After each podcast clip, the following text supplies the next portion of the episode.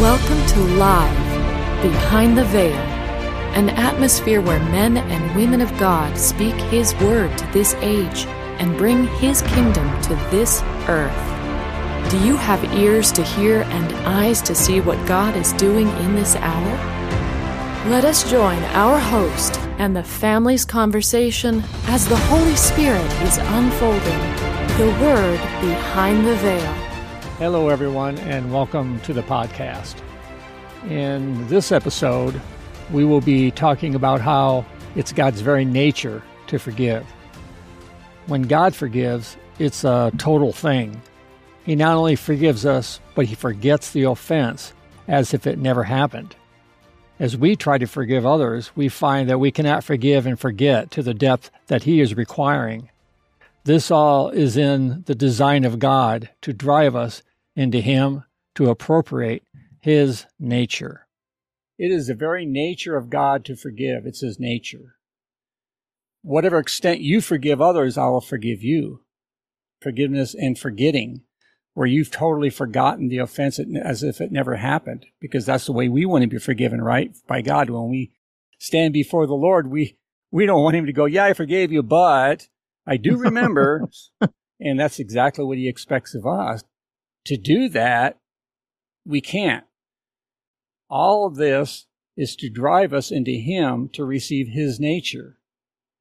Somebody comes up to you and says, Oh, yeah, I did this. Would you please forgive me? And it's just so, you know, it's just this very passive thing. And yes, I forgive you. That's not forgiveness. I mean, God put a lot of effort forgiving us. We have to recognize what God gave.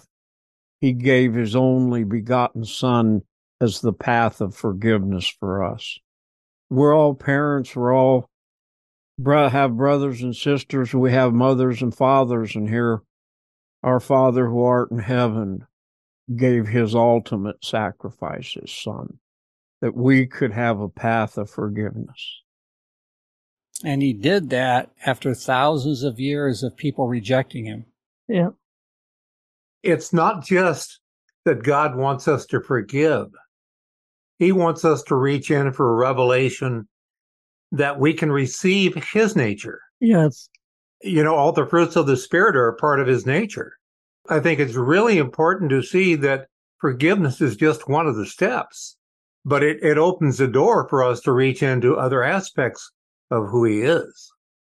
Forgiving is not as difficult as forgetting. And yet I'm wondering if forgetting isn't part of forgiving. You can't really totally forgive until you've forgotten it. It takes an impartation from the Father to us. What you're saying, Deb, is important because we've got to realize where we put those memories. It's stored away in your human nature. We also have the promise that we can have the mind of the Lord. Right. It's an impartation. I always like to joke about it. I'd say, Lord, I'll trade your mind for yours. right. Appropriate it. Are we willing to put it on? Are we willing to lay down our life and take it up again that He offers us? The drive there, and what I notice in my own heart is I love Him so much. And I come to realize how much He loves me. And I don't want to have anything that keeps that love from not being everything it should be. Right. The forgiveness is similar to that in the sense that are you willing to forgive those so that you can love them, so you can minister to them? I'm looking for the fruit of the divine nature in me. And I believe that when that fruit comes, it's not going to be some wishy-washy thing. It's going to, I'm going to know that I know that I know that was his nature expressing itself through me. I think a lot of times what people finally end up with is they come to the place and go, well, I'm going to forgive you, but it doesn't really go away. And that's the sign or the symbol that you haven't really forgiven. Think mm-hmm. about those people you've forgiven. Are you one with them? are you really able to literally melt into that person with no walls? That's Yeah. what I'm looking for. No one can talk you out of that. It's not a doctrine. I think it has to be a way of life that God is literally imparted his nature to you. We can't forgive without his forgiveness. I think we're supposed to be driven into him for everything. I mean, we're just picking one topic, forgiveness, but you name a topic and we can't produce any of it. Is there's a place that it drives you to a humility, forgiveness. I studied the Psalms for a long time, and I walked away with Psalm 51 when I cry out to God, God, create in me a clean heart.